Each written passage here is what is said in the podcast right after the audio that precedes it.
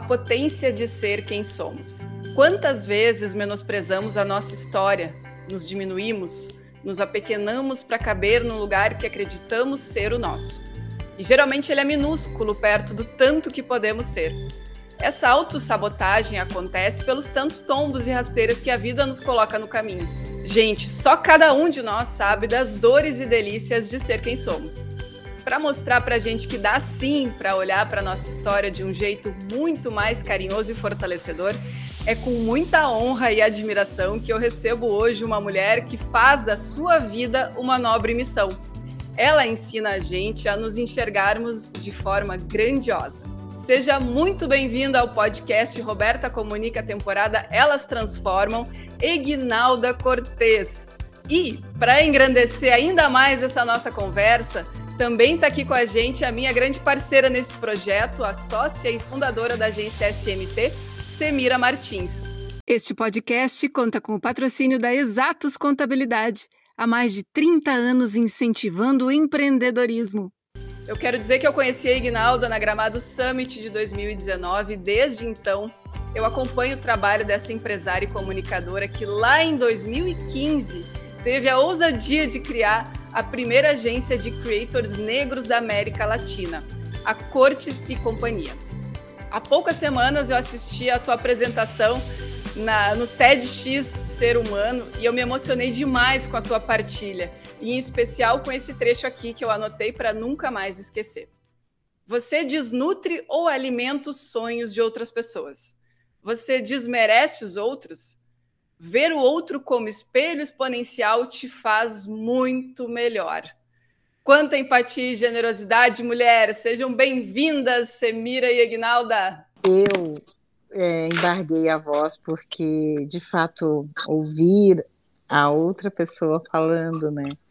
As frases que vieram de um lugar muito emocional e de experiência é, é muito impactante, de uma forma muito afetiva. Muito obrigada pela tua fala. Eu tenho experimentado isso todos os dias da minha vida. Então, quando eu falo dessa possibilidade de olhar para o outro como seu espelho exponenciado, eu estou falando das várias vezes que outras pessoas me enxergaram assim. É, porque ninguém é nada sozinho, né?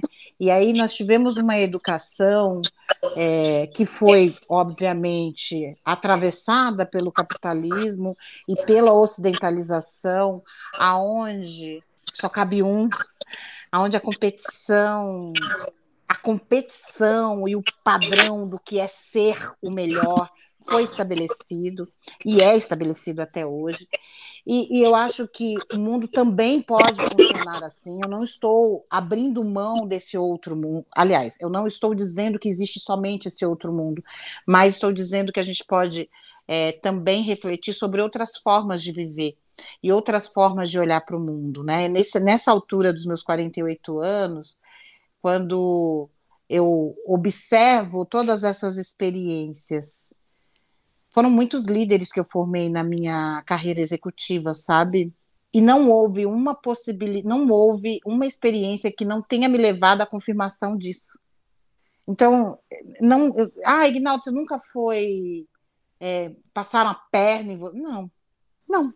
Assim, pessoas que eu formei, toda, é, quando eu formava pessoas, eu aumentava a minha possibilidade de ocupar outros espaços. Sempre foi assim. É, então eu sempre vi o outro como espelho exponenciado de fato. Era como se o brilho do outro aumentasse a possibilidade de eu caminhar sobre a minha jornada. Então, e aí, quando a gente fala disso, a gente está falando sobre uma, a filosofia africana, e Desmond Tutu trouxe isso, né? Desmond Tutu, que é um arcebispo sul-africano, filósofo, estudioso, pesquisador, reconhecido, né? Eu acho que ele já ganhou o Nobel da Paz. Esse esse homem quando ele traz o Ubuntu, eu sou porque nós somos, não é num lugar somente de frase de efeito, é num lugar de como você enxerga o outro na sua vida. E isso tem sido uma confirmação, assim, quando eu, assim, quando não, é uma confirmação diária. Todas as vezes que eu faço isso, eu vou aumentando a possibilidade e, esse espelho exponenciado, né? Porque uma, o meu curador, o curador, o, o, as pessoas que estavam me acompanhando na descrição do meu TED, ele ele falou assim, Guinalda, o que seria esse espelho exponenciado? Eu não entendi bem. Eu falei assim, então deixa eu te explicar. Pensa você olhando para o espelho. Aí pensa o que é exponencial. Exponencial. Quanto você, né? Duas vezes dois, quatro. Quatro vezes quatro, 16. Ele vai aumentando. Então, pense em olhar para o espelho e esse espelho ficar gigante. É você, mas você está gigante. Olhar para o outro desse tamanho te faz gigante. Aí ele, cara, que máximo! E, e não olhar para o outro, mas aí é isso, né? Também, também tem aí a questão da terapia, de também você se autoconhecer, de você ter a sua autoestima trabalhada, porque, obviamente, que corre o risco de você olhar para o outro e falar, ai meu Deus, vai me esmagar? Você enxergar ele tão grande que ele possa te esmagar, e isso virar uma competição, corre o risco.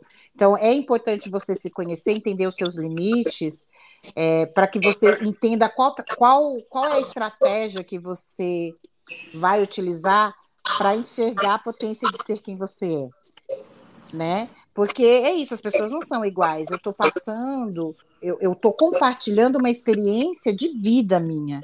E que eu e, e por conta de ciência quântica, por, por eu acreditar, física quântica, e por eu acreditar nas diversas literaturas que me atravessaram durante essa minha vida, então eu fui, acabei indo por esse, para esse lugar né? Tava, hoje foi meu dia de terapia, gente. Estamos gravando podcast logo após a minha, sessa, minha sessão terapêutica.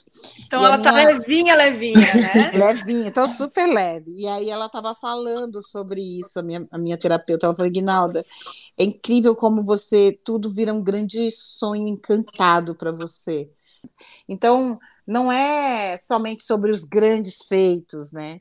Mas é de transformar cada feito num milagre, num grande milagre, numa grande possibilidade de reflexão, de união, de conexão, de respiro. Então, eu acho que é, é, e quando você faz isso pensando também no outro e como que você está realizando isso para o outro, tudo fica gigante. Então, Sim, acho que você tem esse talento para fazer isso, né? Ah, eu não sei se eu tenho, ah, eu não sei se eu tenho talento, mas talvez eu tenha uma crença, né, muito grande de que isso transforma vidas. Porque se a gente falar das nossas realidades, é, e aí eu estou falando dos recortes interseccionais, né, é, de gênero, de raça, quais são os mundos paralelos que a gente precisa construir para sublimar o que o mundo diz para gente, né? Se a gente pegar aqui interseccionalmente nós três aqui, então qual é o mundo que foi construído por uma mulher branca? Né? Quais são as limitações? Se te colocar num lugar de fragilidade, de candidez, de que é que é uma que é muito pontual isso, né? Que é esse lugar de, de, ser, su, ser suportada, de ser é, é, de precisar sempre ter alguém para poder é, é, é, promover, não, a palavra é porque foi isso foi muito construído para a mulher branca dela ser não, não ser a provedora, dela não poder nem ter a chance. Não é uma questão de ser provedor, não, porque é, uma, é gostoso também não ser, mas não ter escolha, né? Você ser colocado num lugar de subalternização. É, e quais e quais foram os lugares construídos para mim, né? Para uma mulher negra que é um lugar também de subalternização, mas de extremo peso, né? Tudo tem que ser feito essa guerreira, lutadora, é, que tem que fazer e acontecer. E ainda assim, todos esses lugares não são um lugar de protagonismo. Então, como que a gente conseguiu construir esses lugares, se não é, fazendo esses mundos paralelos dentro da nossa cabeça? Porque o mundo não estava dizendo que você poderia o tempo inteiro, aí a gente está falando de gênero, o tempo inteiro mulheres são colocadas no lugar de não, não dá. não vai. Não precisa. Não precisa ter sucesso profissional. Você tem que casar bem. Isso é, é uma realidade muito para mulher, para mulheres brancas. Para mulheres negras, é assim: você tem que ser uma batalhadora, trabalhar, trabalhar, trabalhar até se matar e sustentar a família. Não nem tem a possibilidade de arrumar alguém, porque ninguém vai te querer. Mas não precisa pensar sobre o que sucesso para você é continuar viva. É sobreviver. Então, é, como que você sublima tudo isso e constrói uma nova narrativa, se não construindo novos mundos? Eu acho que esses novos. E a gente construiu novos futuros. Isso está dado hoje. É só a gente se olhar e ver o quão nós, é, acima dos 40 anos, estamos vivendo e construindo uma realidade que não era vista 20 anos atrás. Mulheres de 40 anos, parecia que já estava ultrapassada, gente, sei lá. E não hoje tinha mais nada para construir, para contribuir. Né? Construir. Né? Não, e a gente está fazendo novas histórias, a gente está construindo novas realidades e possibilidades de ser fêmea, de ser é, projetora de sonhos, de ser mentoras, de ser pupilas em muitos momentos, né, de aprender o novo. Porque não existe regra, mas a gente está tendo que fazer isso sem referência. Algum, temos algumas referências, sim, de mulheres de um passado bem, né? A gente tem aí, só chegamos aqui porque essas mulheres também fizeram. A gente tem algumas referências, mas também são referências de muito sofrimento. Será que a gente precisa ainda sofrer muito? Será que é possível é, eu escolher ser uma pessoa feliz profissionalmente e feliz pessoalmente? Porque temos histórias de mulheres que trouxeram a gente até aqui, mas elas tiveram que abrir mão que abrir mão da vida pessoal. Essa é a grande história que nós temos de grandes cientistas, de grandes ativistas, de grandes profissionais que foram o máximo, entregaram tudo, mas tiveram que abrir mão das suas vidas pessoais. É, eu não quero abrir mão. Eu Nem quero, então, eu quero poder realizar e ser feliz é, e ser feliz, eu acho que isso é um objetivo, sabe? Não somente fazer o outro feliz, ser feliz também. Eu, não somente estar no suporte, mas também ter o protagonismo da minha história, por isso que é importantíssimo a gente aprender a contar a nossa história em primeira pessoa, é, porque só a gente vai saber fazer isso. Então, se colocar nesse lugar, isso não tem nada de egocentrismo, isso é a possibilidade de visibilizar o quão gigante nós somos e o quão nós construímos dentro dessa sociedade. É, é uma oportunidade que a gente já está fazendo isso há séculos, mas sempre foi invisibilizado, né? Então, é, é, essa matripotência que as mulheres têm de realização e de uh, administração para que os outros também façam. E aí eu vou colocar na conta as mulheres que foram donas de casa. Essas mulheres, elas construíram novos futuros quando ela elas potencializaram, quando elas potencializaram seus filhos e filhas para realizarem. É tão importante a gente entender que essas mulheres foram estratégicas, que elas silenciaram, elas não foram silenciadas, elas silenciaram estrategicamente para construir esse novo futuro. Em nome dos seus filhos, né? De um futuro diferente do que elas tinham. Exato. Isso é muito valoroso. Não, então, assim, sabe, falar assim, ai, porque elas aderiram ao machismo. Gente, era o que tinha para época. Se essas mulheres não tivessem feito esse silêncio, manipulado tudo, potencializado seus filhos e suas filhas, meninas, para fazerem, enquanto elas estavam ali obedecendo uma ordem social, será que a gente teria chego?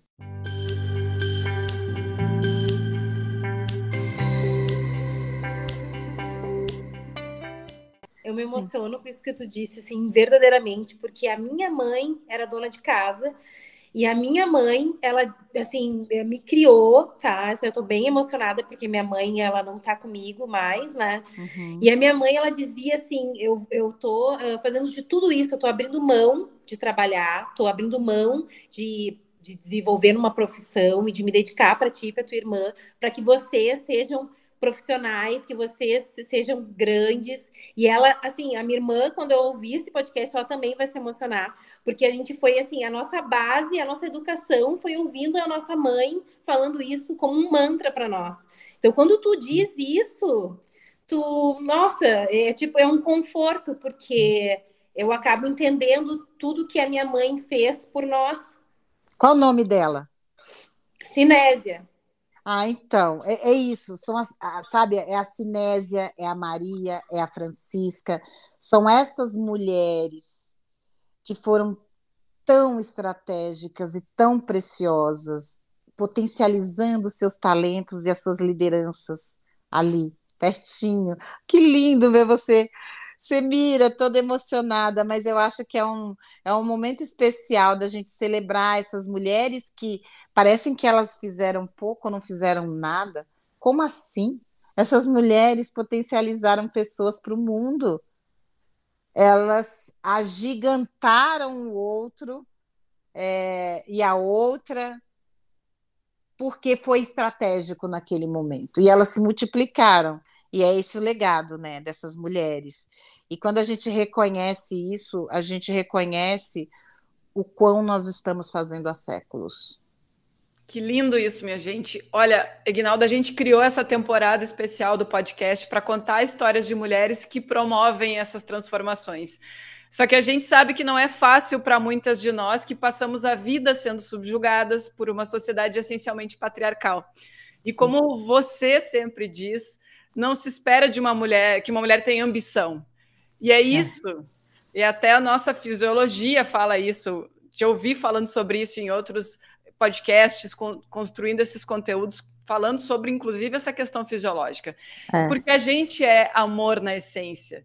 Exato. E, e agora, como, Ignaldo, é que a gente pode conquistar espaço sem abrir mão do amor, desse sentimento de querer ser amada e respeitada por todos? Como é que faz esse movimento? Eu acredito que esse movimento. Primeiro, que é, não atendendo à expectativa do estereótipo do sucesso. Eu acho que é uma das, das regras, sabe? É não ter regra. É você ser autêntico naquilo que você é autêntica, naquilo que você acredita, que você valora. Então, construir esse lugar é você entender, seguir mesmo o que está aqui dentro, que você construiu dentro do seu coração. A leitura e o hackeamento vêm das competências né, que você desenvolve na vida. A gente já está aí. É, não é de hoje, pessoas que estejam ouvindo esse podcast de 20 anos, de 25 anos, de 18 anos, você está desde que você nasceu construindo estratégias de sobrevivência. Estou falando das mulheres. Uh, os homens têm um outro lugar aí, que aí é uma outra discussão, mas as mulheres, essencialmente, é, vocês já estão construindo essas estratégias há muito tempo. Então, como que, obviamente, que eh, ter expertise técnico no que você se propõe a fazer é importante, é extremamente importante, mas é, trazer esse conteúdo emocional trazer a tua intuição, a forma com que você enxerga o mundo, isso que vai te fazer autêntico. Ai, nossa, parece tão clichê. Gente, é clichê mesmo. Porque não tem outra coisa para se falar. Porque se você ditar uma regra, eu estou dizendo que todos são iguais e podem seguir esse, essa possibilidade de. É, então, seguir a tua intuição, no sentido, observa o mundo. O que, que você quer? O que faz sentido para você? Também entender que as escolhas elas são pessoais. Então, se você abrir mão de pratos vão quebrar, pratos quebraram na minha vida, vários. É, é, tem, tem, momentos assim, o que eu escolhi e eu equilibrei foram os pratos quebrados. Quando não quebrava de um lado, quebrava do outro, ou seja, ou do lado pessoal, ou do lado profissional. Momentos da vida vão ter quebras. O que pode fazer é, você sentir que há um déficit é quando você deixa quebrar muitos pratos de um lado só. E aí você né? Por exemplo, optei somente por satisfazer as minhas vontades do lado pessoal e aí eu não me realizei profissionalmente. É, talvez isso te traga frustrações. Ou me realizei muito profissionalmente, atingi os lugares que eu quis atingir, fiz o que eu queria fazer,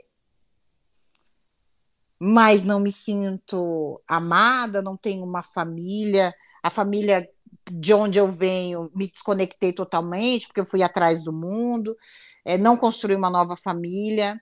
Lembrando que família, gente, não é somente a global, né, essa, que, que a gente foi, a nuclear, que a gente foi uh, ensinado a pensar, pai, mãe, filhos. Eu estou falando das famílias que a gente escolhe, dos amigos, é, dos pets, das plantas. Eu estou falando do que a gente escolhe para a vida, quais são e, e, como que a gente vai se realizar.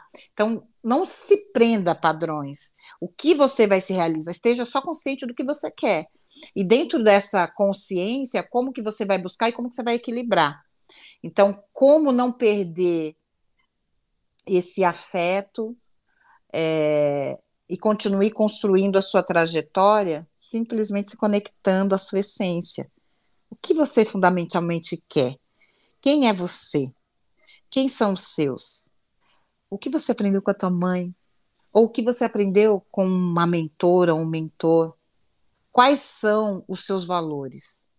Pega isso, coloca nesse potinho do coração e segue. Vai cair? Levanta, segue de novo. Vai chorar? Chora. Sofre o luto. Levanta e prossegue de novo. Nós não temos escolha. Nós só chegamos aqui porque mulheres antes de nós não pararam. E elas prosseguiram mesmo feridas. Talvez é, é, muitas nem choraram lutos, elas prosseguiram.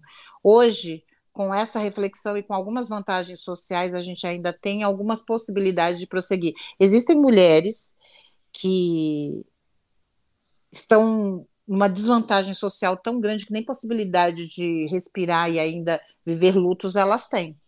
Porque ou é isso, ou a gente não consegue avanços. Isso é uma, eu não posso romantizar nossa, as nossas trajetórias dizendo que é, vai ser, vão ser flores ou não vão haver perdas. A gente vai ter perdas. E psicologicamente a gente tem que se cuidar somente para não ficar só no lugar da, da resiliência o tempo inteiro. Acho que a gente tem que se revoltar em alguns momentos, sim, porque é cansativo a gente ser resiliente, sabe, full time.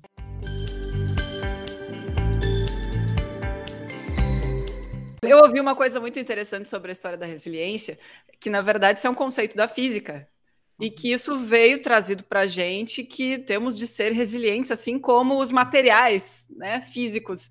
E, e, é bem isso que tu colocaste, Ignaldo. Será que eu preciso ser o tempo inteiro essa essa mola que vai se recolhendo, se recolhendo, se recolhendo e que em algum momento ela vai precisar soltar, ela vai precisar Sim. respirar? Claro. A resiliência ela é, é cansativa, né? É, não dá para ser o tempo inteiro. Você pode se revoltar. Eu acho que é, é, tudo é o equilíbrio, sabe, Roberto Semira? Não existe um. É, se você ficar o tempo inteiro na resiliência, esse encolhimento, encolhimento, encolhimento, porra, não, vai ter uma hora ou que vai explodir, essa mola vai estourar, e quando ela estoura, ela vem com muito impulso, ou ela vai como a gente diz quando. Cola as placas, amiga. Cola as plaquinhas lá. Ó. É, ela co... exato, ela vai entrevar, sabe? Ela não vai conseguir se mexer. Ela vai ficar mobilizada. E eu acho que essa mobilização vem desse lugar de tanta dor e de tanto ser resiliente, que aí você acaba não acreditando mais. Então, assim, é por isso que o equilíbrio é importante.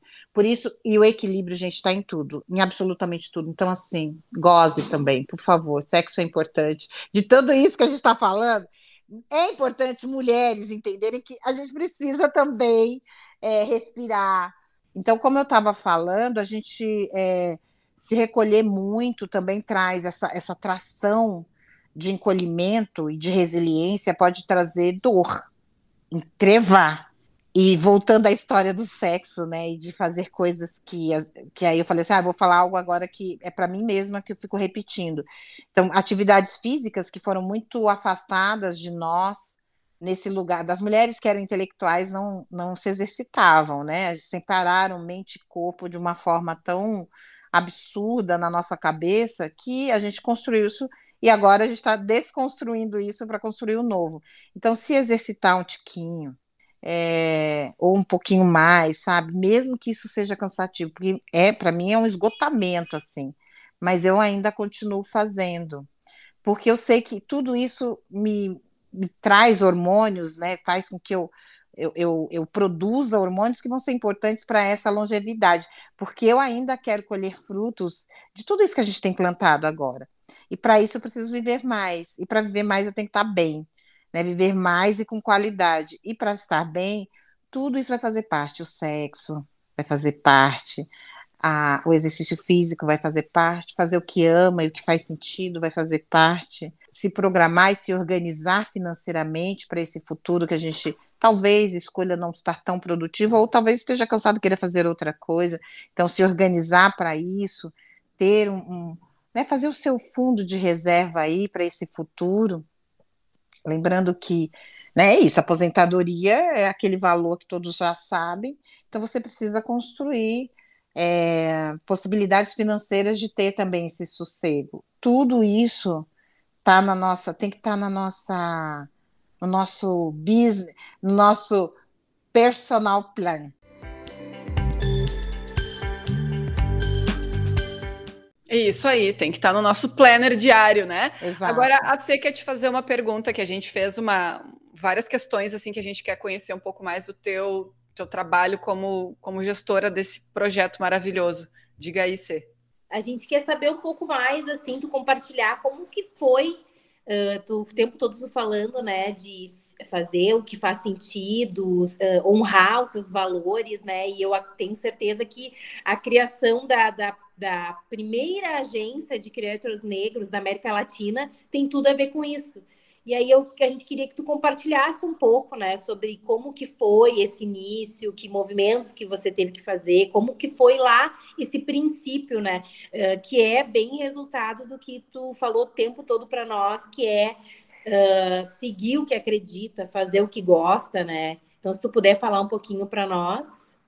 Cortes ela veio de um lugar, veio do, ela nasceu literalmente do útero, porque o PH estava super é, reconhecido socialmente pelo que ele estava fazendo, que ele tinha, né, eram os heróis negros brasileiros, estava atendendo a Lei 10639, era um guri de apenas 13 anos, falando de algo tão importante.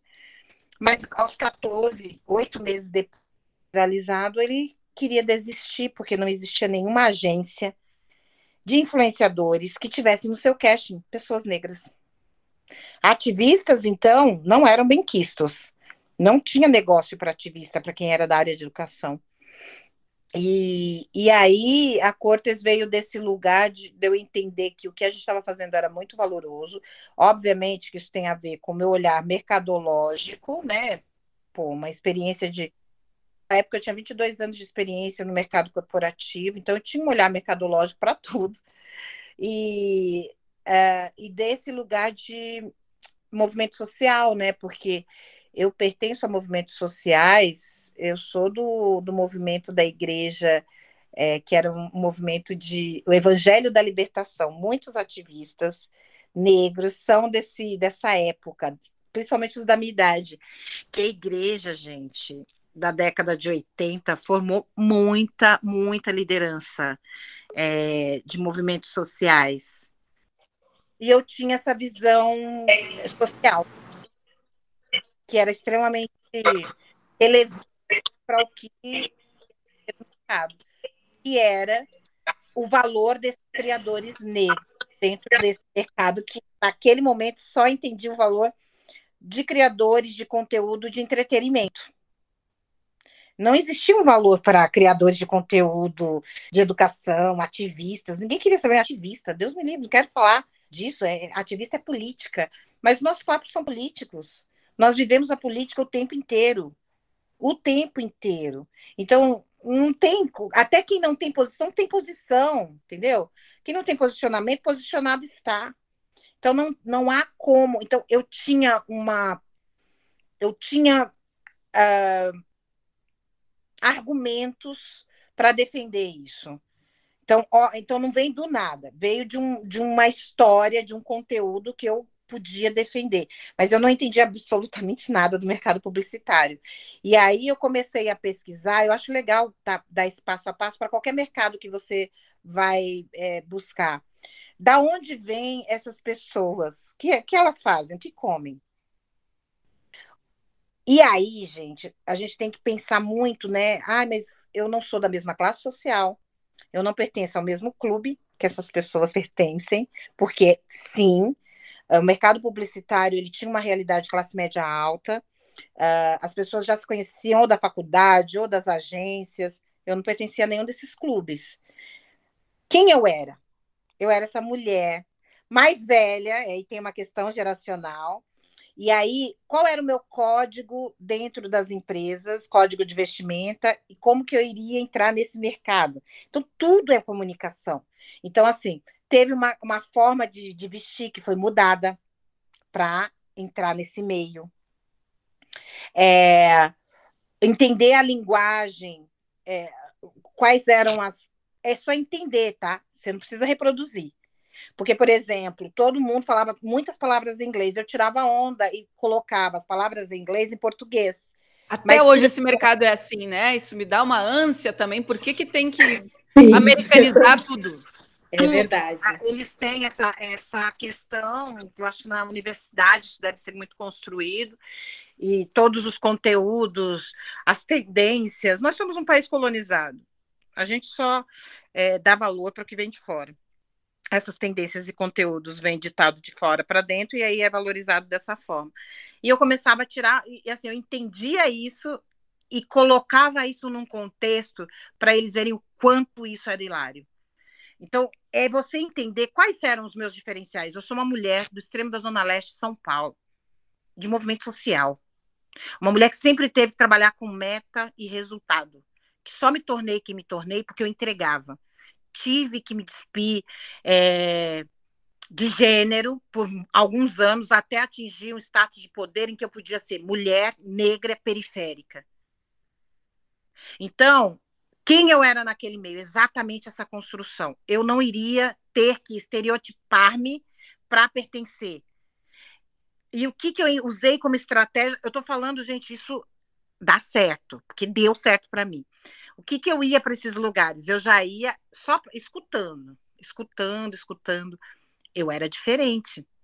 O diferente para um mercado criativo é atrativo. Isso eu já sabia. Então, eu esperava todo mundo falar, e eu sempre pensava, né? Como que eu vou ser uma pessoa. Porque isso é bem técnica de vendedor, que é eu não vou oferecer o produto. Eu vou fazer, eu vou criar a necessidade desse produto. Então, como que eu iria fazer com que as pessoas quisessem estar comigo, ouvir, ver meu casting? Se não, fazer com que elas sentissem a necessidade de. Então, é, eu acho que eu fiz um treinamento, né? No, no, eu não vou falar o, o, local, porque eu acho que não é o caso, mas fiz um treinamento que era desse mercado publicitário. E aí eram quatro encontros. Gente, era uma fortuna. Bom, isso é, uma, é fato. Era um investimento alto.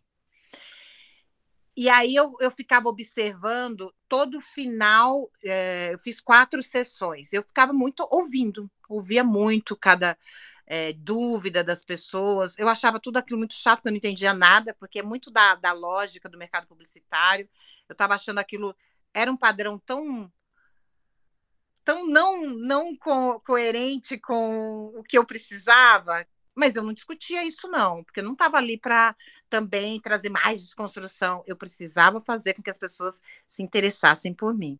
Então, na minha cabeça estava: vou ouvir tudo por quatro reuniões. Gente, pensa, uma pessoa que fala, ficar quietinha.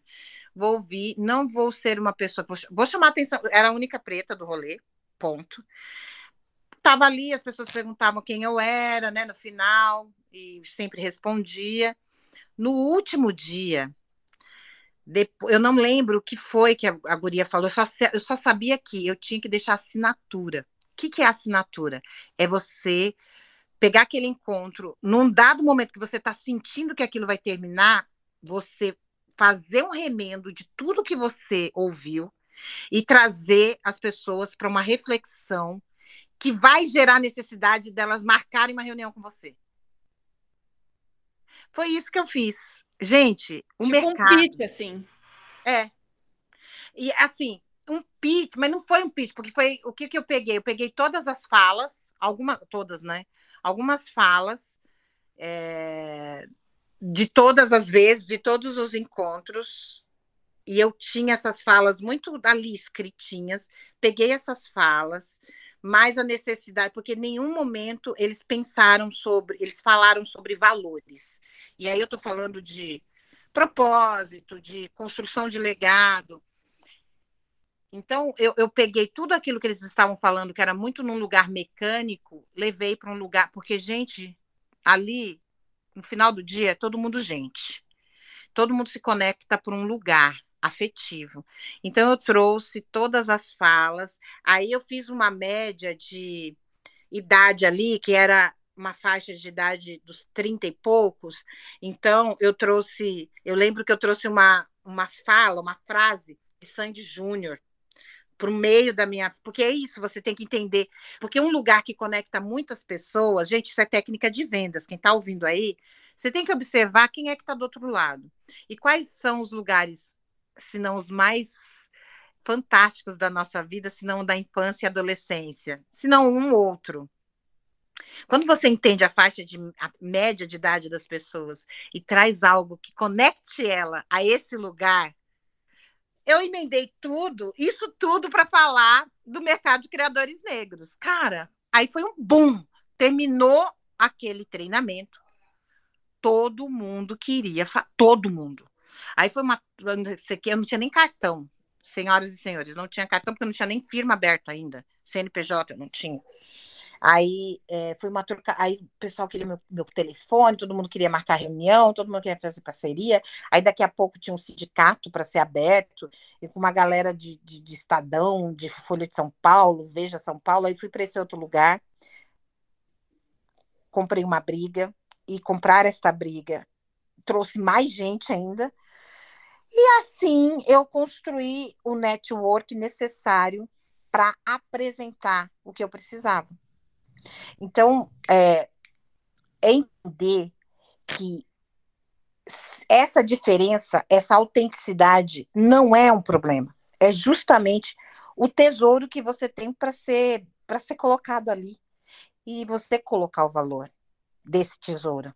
Porque é só você que sabe o valor disso. Cuidado.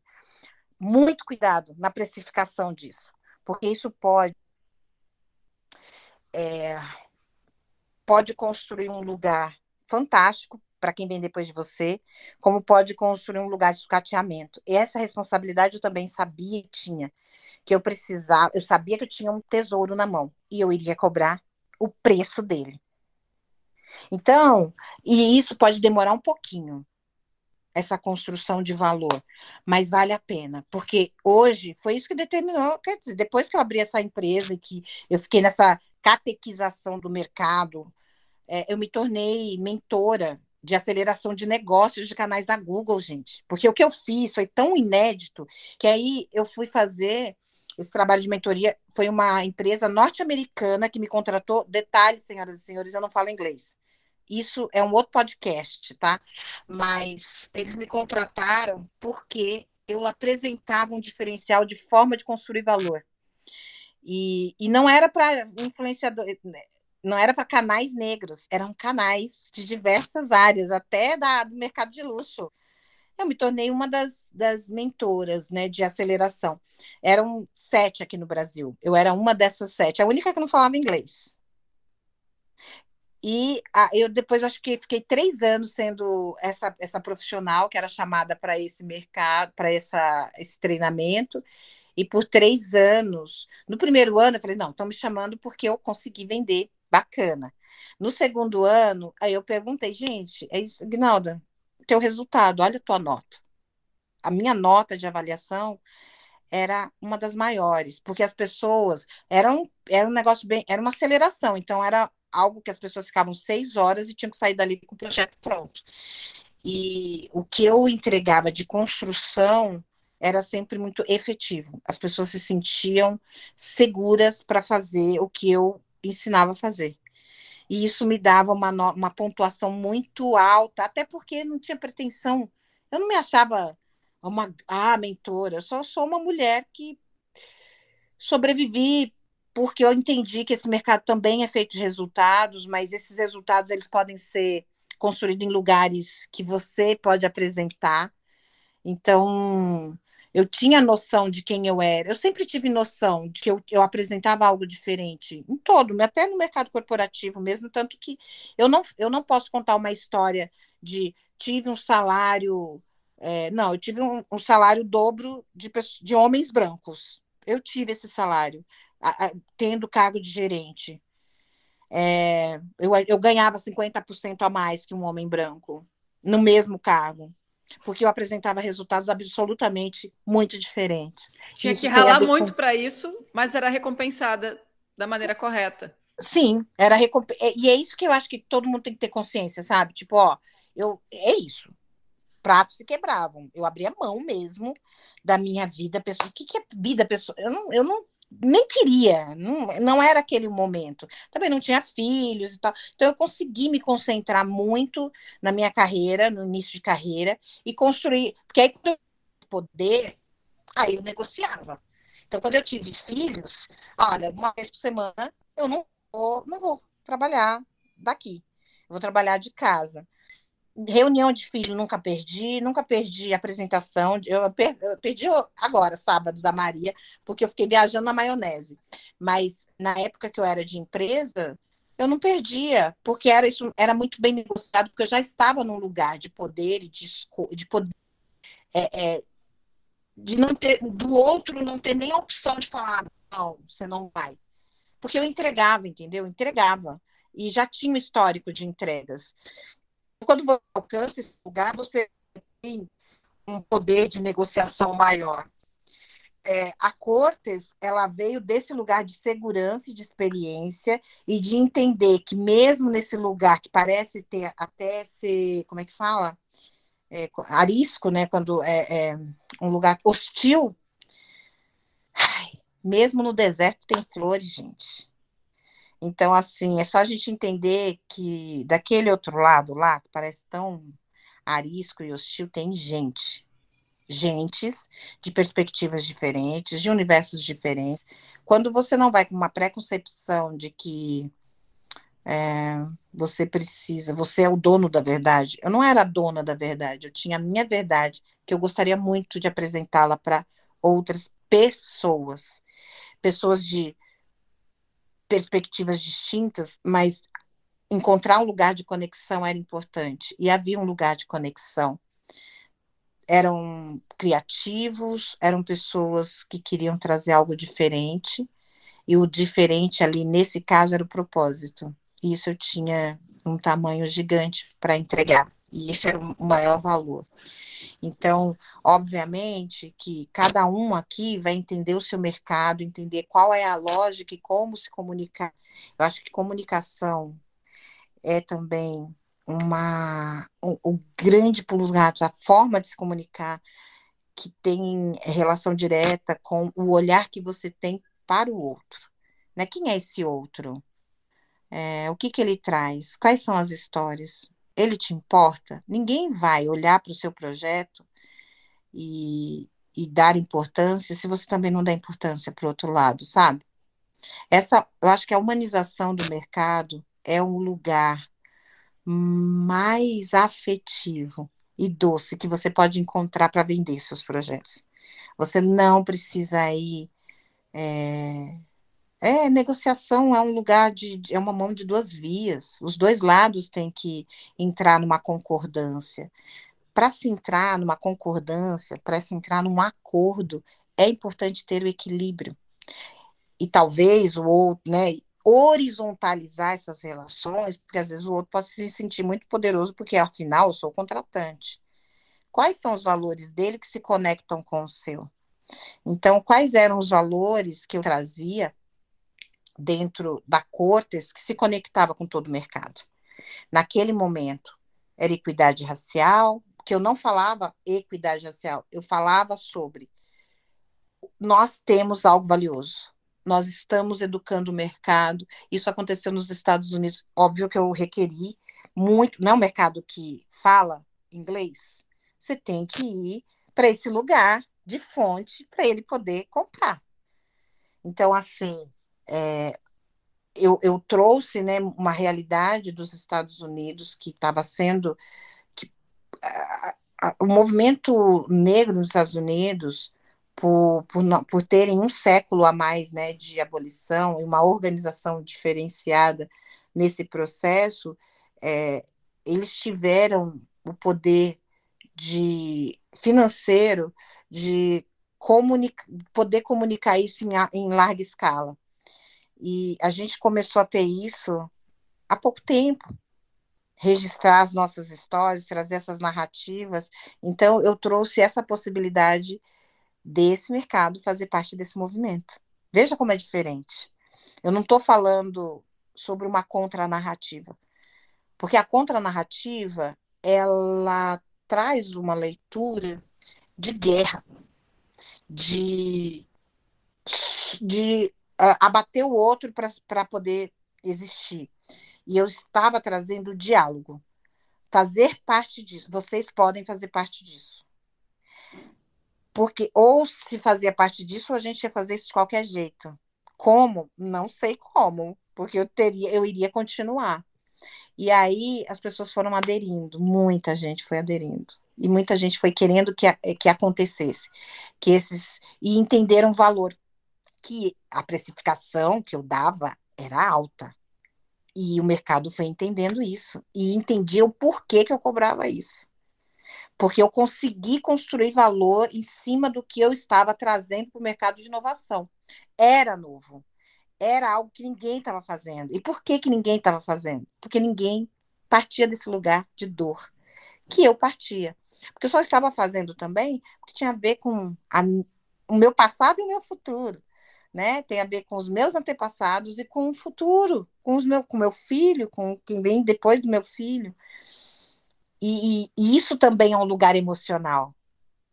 Porque todo mundo tem mãe, porque todo mundo tem história, porque todo mundo é, eu, eu, eu, trouxe muito essa conexão, sabe, das pessoas. Quem já estava num lugar extremo de privilégio, dá uns 10 passos para trás, só para entender quem veio antes e como que foi os passos de quem veio antes. O que, que as pessoas. Essas, então, muitos se conectaram com esse lugar.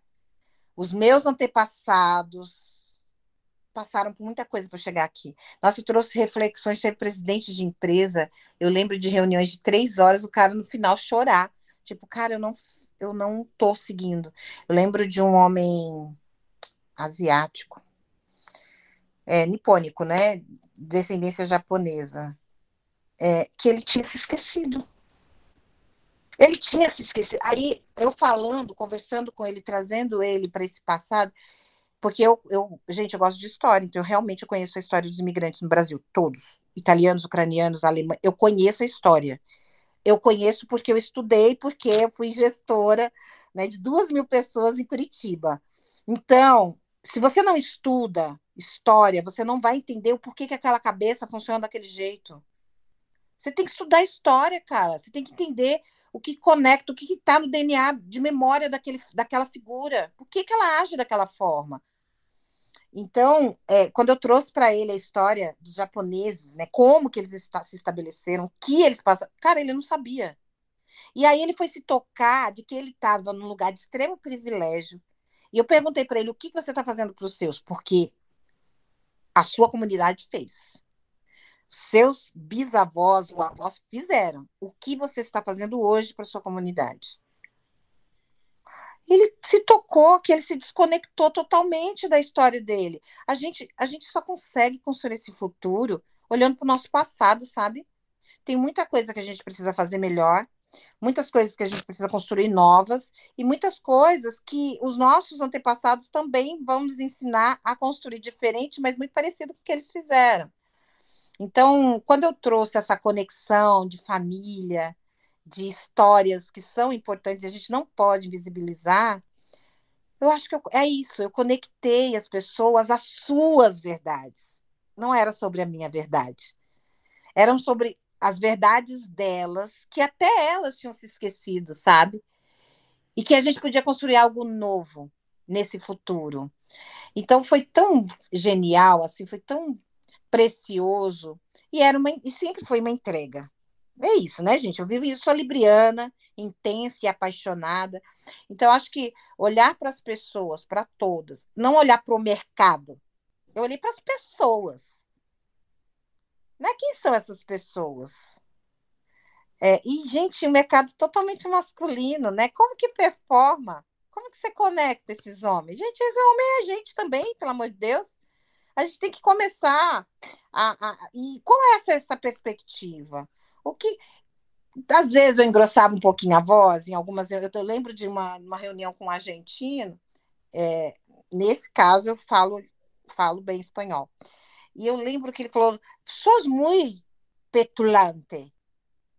Sabe, assim, ele ficou muito. Ele não esperava, assim, a minha. E, e foi muito interessante a performance de poder, porque naquele caso eu precisava performar poder. E foi muito importante para este homem ver essa mulher performando a mesma linguagem que ele. Porque ele também era muito ousado de vir para o Brasil pedir para baixar os valores 10, 15 vezes mais com uma economia fodida. Desculpe aí quem está ouvindo outro. Uma economia ferrada. Na Argentina, querendo pegar dinheiro brasileiro e não quer pagar para esses influenciadores. Sos, tu sos petulante. Estás em mercado, né? Estamos, nós estamos falando sobre uma negociação justa. Colocou ele no lugar dele. É, de entender que, meu bem, você é presidente de uma empresa, também sou CEO de outra. Você precisa desse mercado consumidor, eu tenho a comunidade, que eu tenho influenciadores que falam com essa comunidade, sociedade que você quer o dinheiro. Você não é maior do que nós somos. Você é tão grande quanto nós somos. Então, quando eu horizontalizei, fechei negócio? Não. Mas deixei o meu recado. E isso se espalha. Então, eu fiquei conhecida no mercado por esse posicionamento. Então, com cada um era uma performance. Claro que é, né, com esse, esse presidente dessa outra dessa agência, que era o dominante no mercado de influenciadores, que era um homem de descendência japonesa, já foi outra linguagem. Foi bem nesse. Porque é isso. Você que está aí do outro lado, que tem um projeto, é bom. Se você não gosta de vendas, é, você se aliar a quem tem tato para esse negócio, porque isso demanda tempo, demanda análise, de, demanda. E é prazeroso, para quem gosta, é prazeroso, mas demanda muito tempo. Então, você tem que fazer sociedade mesmo com quem tem é, esse, esse lugar comercial muito forte, porque essa pessoa possivelmente vai ter essa leitura, porque é isso. Hoje eu tenho uma leitura muito rápida de quem são as pessoas, de como é, trazê-las né, para o que interessa. É, não sofro com negociações que não rolam. Quando não rola é porque não tem que ser, é porque não faz sentido, é porque não vai ser bom para mim. Eu não vou me adequar a, a uma lógica que vai sucatear, porque se eu sucateio, essa responsabilidade coletiva a gente tem que ter. Se eu sucateio os meus, eu estou sucateando o mercado inteiro. Eu estou dando. E aí, né, eu, como pioneiro, então, é, eu pago um preço por isso. E o meu preço é, às vezes não vai rolar negócio e está tudo bem. Mas quando rola, eu trabalho com certeza. É, é, hoje tenho agentes, né? Eu estou falando de agentes menores, claro, que trabalham assim loucamente, muito mais, 10 vezes mais, 20 vezes mais, e não ganham um décimo do que eu ganho. Porque estão escateando a mão de obra. Estão sucateando esse mercado. E isso são escolhas, né? Cada um, as pessoas podem trabalhar pelo volume. Hoje a gente tem plataformas aí que vão colocando valor lá para os influenciadores. Quem topa fazer aquele jogo, é isso, é o acordo que ele está aceitando. Eu não aceito. Isso é uma escolha, bem condizente com os valores que eu defendo desde lá do começo. Eu não posso fugir desse lugar. Então, é óbvio que quando você também chega nesse lugar, você começa a pensar nos outros produtos que você pode construir a partir de uma empresa que traz esses valores. Então, hoje, é, ter construído tudo isso me trouxe reconhecimentos que eu nem esperava, sabe? É, Roberta e, e Semira, que é ser conhecida pela ONU, foi um dos maiores feitos da vida, assim, que é né, ter o reconhecimento de que sou uma mulher emblemática que já construí o meu legado. Caracas, que, que, que lindo isso, que perfeito. Como que eu posso desonrar essa lógica? Porque está lá, mulher emblemática que é executiva de negócios que fomentou a economia na indústria publicitária e digital para criadores negros. Tem esse aí o que, que eu vou fazer com isso? Eu vou colocar debaixo do braço e fingir que isso não eu tenho uma responsabilidade de continuar essa história. E eu é, é, o preço que eu pago está super justo, sabe? É, no sentido de algumas coisas não vão rolar porque não tem que rolar, porque não vai fazer sentido e porque vai desmerecer essa história.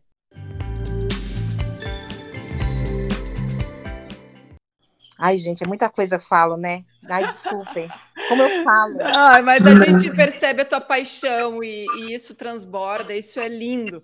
Agora, deixa eu te perguntar, Ignaldo, é o seguinte: como a gente está aqui com uma audiência que eu acredito que sejam muitas mulheres empreendedoras, afinal, a gente quer muito conversar e quer chegar nesse público.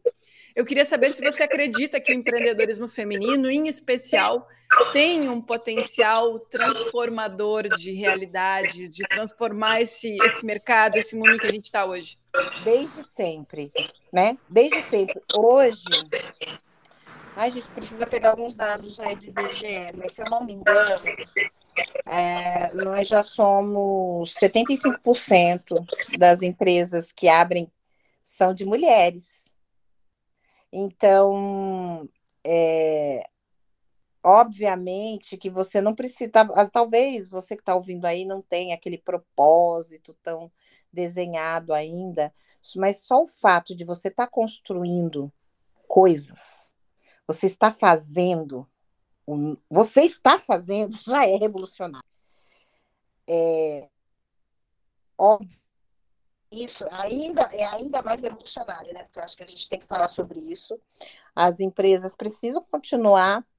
Então, você, independente do mercado que você esteja atuando, você já traz a revolução pelo simples fato de existir fazendo.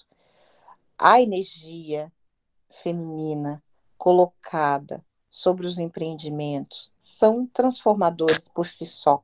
Porque nós, nós temos essa matriz de gestão, a, a gente não consegue construir nada sem envolver um coletivo, que seja a nossa família, que seja a equipe com quem a gente está trabalhando. O cuidar do outro é algo que está ali no nosso, na nossa forma de construir as coisas, né? Então, esse olhar holístico e também construído socialmente, que a gente tem que falar sobre isso, né? Os homens também podem desenvolver isso, mas a gente tem essa competência muito bem desenvolvida desde a tenra infância, nos dá uma capacidade de resultado bastante atraente. Se a gente pe pegar é, resultados de lideranças no mercado corporativo, lideranças femininas, segundo o Instituto Mackenzie, nós trazemos 25% mais de lucro. Se mulheres trabalhando para empresas trazem 25% a mais de lucro, quem dirá essas mulheres nos seus, próximos, nos seus próprios empreendimentos? É importante dizer que não é, é desafiador, que exige tempo, exige dedicação, exige paixão, mas nos dá, nos dá a possibilidade de construir novos futuros. Então, talvez não se atente tanto pelo volume, mas pelo valor que você está construindo a partir do que você está fazendo. Se for, se a gente falar não de serviços, mas de produtos, esse produto que você está fazendo, qual é o diferencial dele? Como que você está construindo essa história na rede social? É importante falar sobre isso. É, é, é hoje, toda a comunicação, ela tem que passar aí pelo Instagram, pelo WhatsApp, sei lá, pelo, pelo Facebook. Como que você está construindo essa comunicação? Você só vende produto ou você traz valor? Vou dar um exemplo simples: vender brigadeiro, né? Esses brigadeiros que você vende, qual é a história? Quem é essa mulher que está construindo esse, que está fazendo esse brigadeiro? Qual é a sua trajetória? Sua comunidade sabe? Sabe por que, que você parou? Por que, que você iniciou esse projeto? Então, não é somente sobre o brigadeiro, mas sobre todo o valor que ele traz. Quem são as pessoas envolvidas com esse brigadeiro? É... E a partir disso, quais são as inovações que você pode trazer desse brigadeiro? Outro dia, é, foi muito curioso, o PH fez um brigadeiro com azeite de dendê, foi um brigadeiro gourmet aí, tão diferente, é, com, que ao invés de granulado, era coco queimado em volta. Era uma receita de um chefe, uma chefe, acho que, que delícia. Mola. Era uma, uma, uma, uma receita de uma chefe de cozinha negra que um, um, um, diferencial, era um, era um brigadeiro diferente. Então, isso para dizer que inovação cabe em qualquer lugar, que trazer a história sobre o seu produto é importante, Obviamente que a qualidade da entrega também vai ser, vai ser avaliado, e eu estou falando sobre empreendimentos muito pequenininhos, muito simples, mas que o que você vai colocar ali de paixão e cuidado, essa, o outro tem que sentir. E como que ele vai sentir? Através da qualidade do produto que você vai entregar e também do, da história que você está contando e compartilhando, né, gente? Tem que compartilhar essas histórias. Então, desde isso aos serviços. E aí, os serviços a gente tem uma, né? Não sei quais são os mercados que as mulheres que estão ouvindo esse podcast atuam, mas pense sobre isso. Quais são as suas referências? Mas as referências elas não devem ser é, é, colocadas no lugar pra, de cópia, elas são referências apenas para você. O que dali você pode pegar de positivo? Outro dia, uma profissional me perguntou assim, Ginalda, eu estou construindo o meu arquétipo. Ai, gente, era um negócio assim de RP. Ai, porque a, a minha RP perguntou quais são os arquétipos de mulheres inspiradoras que eu quero me guiar, quem eu quero ser. O que, que você me aconselha? Seja você. Ah, mas você não tem? Eu falei, gente, eu, eu tenho minha avó, serve? Assim, eu tenho minha avó, uma mulher lavadeira, uma mulher que fazia farinha de mandioca.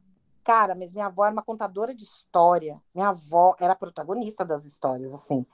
E eu nunca me toquei exatamente do que ela fazia. Para mim, minha avó era uma pessoa importante na cidade. E ela era uma contadora de história. E eu lembro, eu estou olhando para cima, porque eu fico lembrando do brilho é, daquele sol ardendo na minha pele, daquela água assim, é, refletindo aquele sol, a minha avó lavando a roupa, eu não me tocava que era a ação do lavar a roupa. Eu, fica, eu lembro dela cantando com as amigas dela. Eu, para mim, era uma grande diversão aquilo. É, eu que, minha avó criava novos mundos a partir de um lugar de encantamento, ela era envolvente. Então, é, eu falei assim, então pensa sobre essas, essas pessoas que são grandes, é, é, é inovadoras, e talvez você não. Se aí você, é legal ter a Beyoncé, cara, mas eu não, não é a minha realidade, assim, não, não sei se eu quero. Ah, sabe, não é sobre isso. E não é, não é um problema você olhar para essas mulheres e acharem grande inspiração. Mas, assim, para daí ser a referência a ser seguida, não é para mim, e para mim não é porque não faz sentido. Então, encontre o sentido para você do que é sucesso, construa a sua, a sua narrativa sobre o que é sucesso é, e sobre o que você quer. Quem é essa, essa referência, se não é, você com o conjunto da obra? Das diversas pessoas que te alimentaram, que alimentaram seu sonho, que nutriram seu sonho, né? Então, assim, é muito mais nesse lugar do que construir um arquétipo. Gente, eu nem, nem, eu não consigo, nem, sabe, sinceramente, assim, roupas que essas pessoas, eu não sei, eu não consigo ser assim, eu acho que, eu acho que todos têm esse, o valor, eu, eu gosto muito da autenticidade, Eu gosto muito do, do, da possibilidade de construir o um novo. Talvez seja uma, um traço do racismo. Porque é isso, eu preciso ser, preciso trazer esse diferencial para poder é, trazer valor e as pessoas olham. Pode ser um traço do racismo, eu não duvido, mas é a forma com que eu construí essa minha realidade, sabe? É, então, por isso que eu acho que cuidado também com as referências que você coloca, porque às vezes você coloca coisas tão impossíveis e coisas tão fora. A inspiração ela deve ser para inspirar, não deve ser para te oprimir ou para fazer com que você se sinta menor, ou para fazer com que você crie uma projeção é, que traga você para esse lugar de obsessão. Ambição não tem a ver com obsessão. Ambição tem a ver com as construções que você coloca, que são é, a parte do que o mundo te, te dá, mas que, é, é, que te coloca nesse lugar de projeção e protagonismo. A ambição, ela é a, a, ambição feminina, e aí eu acho que as, as, mulheres que estão nos ouvindo e que são empreendedoras têm que entender, tomar posse mesmo dessa, dessa característica, né? Que a ambição, ela é a possibilidade de construção desse novo futuro mesmo. É a possibilidade de você fazer o que ninguém está falando que dá para você fazer é a possibilidade de você se realizar num lugar que ninguém pode fazer, porque tem, é, tem muito mais a ver com, com a sua essência do que o que está sendo dado pelo outro. Lembrando que precisamos estar atentas às construções que são sociais e que fazem com que a gente acredite, por exemplo, que eu só vou ser bem sucedido se eu tiver tal coisa. Não é sobre coisas, mas é sobre sentimentos. É sobre o que, o que de fato faz o teu coração vibrar. Tem uma música do Fábio Braza é, que eu uso muito nos meus stories, inclusive, porque é uma música que me caramba, que é que te mantém de pé, sua, seu poder, sua verdade, sua fé. Chame do que quiser. A verdade é só. Gente, essa música ela é, é chamado o nome dessa música. Ouça essa música. Ouça essa música do começo até o fim. E entenda o que faz o teu coração vibrar. O que é que te coloca de pé? O que faz você prosseguir? Isso não pode ter a ver com o outro. Tem que, tem que ter uma relação profunda com tudo que você aprendeu com a sua mãe, com tudo que você aprendeu com os seus antepassados, com os mentores que tanto alimentaram seu sonho. Aí, a partir desse lugar, você vai entender o poder que tem transformador o seu empreendimento, independente da área que você está. Mas comunica isso. Conecta as pessoas a essa verdade. E aí você vai. E, e olha, tudo bem se foram duas, três, quatro, cinco, dez, aos poucos. As pessoas que vierem é porque está fazendo sentido. E é por isso que eu estou aqui hoje. Porque essa moça, que me conheceu em 2019, está comigo até hoje. E eu acredito demais que o Elas Transformam pode trazer uma lógica de reflexão profunda de você se conectar com aquilo que tem de mais potente dentro de, de ti e transbordar isso de tal. Gente, porque isso é energia, sabe? Isso vai transbordar de tal forma que tudo à sua volta vai te levar para esse objetivo.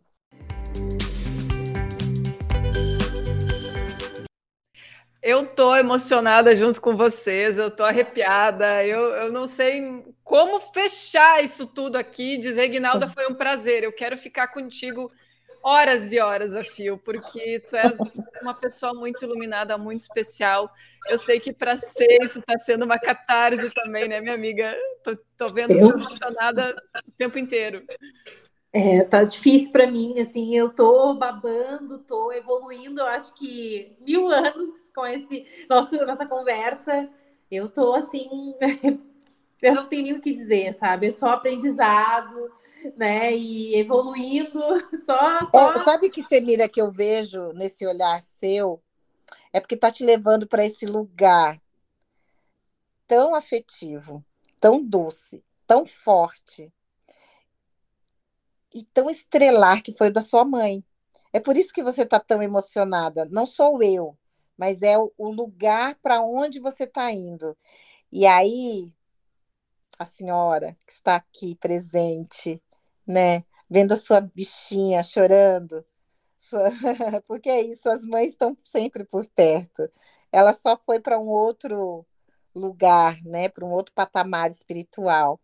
Mas a senhora está vendo aí o quanto ela reconhece. É você se reconhece nela. Você é, é isso, você é a continuação. Então, por isso que você está tão emocionada, porque a gente começa a lembrar exatamente por que, que a gente chegou aqui, sabe? Não é do acaso. E começa a ver os valores dessas mulheres, né?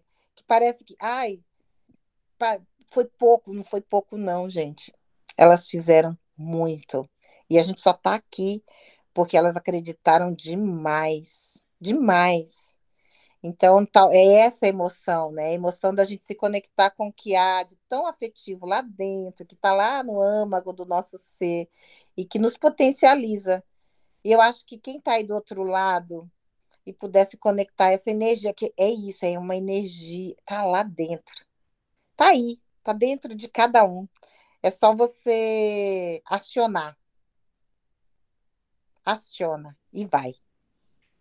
Ô, oh, delícia, que transbordamento de emoção. Ignalda, a gente agradece demais pela tua generosidade e disponibilidade em estar aqui com a gente nessa temporada tão especial que é o Elas Transformam do podcast Roberta Comunica. A gente ainda é mais tua fã e de verdade conta com a gente sempre para te apoiar e divulgar os teus movimentos e a gente está juntas sempre de alguma maneira. Muito obrigada. Fazer essa transformação que o mundo precisa, né? Com certeza. Muito obrigada. Obrigada, Semira, pelas lágrimas, pela emoção, pela conexão, pelo sorriso, é, pela água. A gente teve água também. Água é, é nosso corpo, né? Fluido com água, lua. Então, estejam conectadas aos líquidos que a gente tem também, que transbordam. E esse líquido, que ela está tomando água e está chorando. É isso, é esse equilíbrio aí. É, com essa possibilidade e oportunidade que você me trouxe, Roberta. Você fez tudo, minha filha. Você viu que eu estava enrolada, apurada. Olha, a, olha só, gente, para esse momento acontecer, houve um, uma ambição da Roberta. Ela queria muito que eu tivesse aqui e ela deu um jeito, porque é isso, ela deu um jeito. Ela, sabe assim, e é incrível que ela foi persistente sem ser evasiva, porque eu senti afetividade. Ela é muito boa, hein? É vendedora, porque ela trabalha com ego, ela vai ali nos lugares que te conectam. Então, de alguma forma, ela trouxe algumas coisas com relação ao que é importante para mim. O Ted foi um filho que eu coloquei no mundo. E a Roberta foi muito ligeira, que ela não só ouviu, como ela trouxe o que conectou ela. É óbvio, como que você não vai dar importância às pessoas que estão te dando importância? Então, eu estou aqui também muito resultado desse lugar de conexão que essa moça trouxe, porque não foi assim, ela convidou. Não, gente, essa mulher assim, é uma é um comentário aqui, um comentário ali dos stories, é uma, um conteúdo que ela consome, traz para você quem é que não quer ser ouvido? Quem é que não quer ser conectado? Então, isso também é resultado muito desse seu carinho que você teve comigo, Roberta. Muito obrigada de novo pela oportunidade de estar aqui. Foi muito bom. Obrigada. Foi uma manhã linda. Oh, meu Deus, foi. Nossa, tô transbordando amor aqui, Gurias. Que demais. Muito grata de verdade, Ignaldo. Eu vou continuar te seguindo, te perseguindo onde tu estiveres. Louca para que a gente possa fazer um encontro presencial, porque a gente acredita muito que esse projeto vai gerar isso logo ali na frente. Ai, então, gente, é eu quero ir para. Ai, não sei, ó, esse presencial, já tô falando, jogando pro universo. Eu vou. Sabe, porque eu acho que eu só fui para gramado. Eu nunca fui para Santa Maria, nunca fui para Novo Hamburgo, e mas quem sabe? Porque ah, esse negócio também de São Paulo ser tudo. Não, São Paulo é São Paulo. Mas todos os lugares são incríveis, são importantes. Eu gosto muito desse movimento. Eu acho importante esse movimento de descentralização. Então, que a gente consiga se encontrar, por que não? Não precisa ser Porto Alegre, não. Eu quero ir para a cidade de Santa Maria, para a cidade de Novo Hamburgo, que tem as suas histórias, que tem o seu povoado, que tem as suas comunidades isso me encanta. A história me encanta, me encanta assim, é, é algo que me. É isso. Como que eu posso pedir para vocês darem valor ao meu povo e à minha história sem que eu dê valor é, ao seu povo e à sua história? Não, não entende? É uma troca. Isso é empatia, isso é empatia e é, isso transborda de ti, Ignaldo. É, é, muito incrível, é muito especial Tu vieste assim com uma missão dada por muitas entidades aí em cima. E a gente, mais uma vez, preciso dizer, é, é muito privilégio poder compartilhar disso contigo. Ai, que bom. Um cheiro para vocês. Gente, quem está aí Oi. ouvindo a gente, sinta esse amor, esse afeto. Antes dessa conversa, sei lá, acho que a gente conversou uns 30 minutos. Eu falei, eu falo muito. Para quem está aí, fique com esse chamego, continue com Elas Transformam, porque esse projeto só vai ganhar volume se você ouvir e compartilhar. Maravilhosa. Obrigada, gente. Beijo. Beijo que episódio amor. espetacular. Um beijo e até o próximo. Obrigada. Este podcast teve o patrocínio da Exatos Contabilidade, há mais de 30 anos incentivando o empreendedorismo.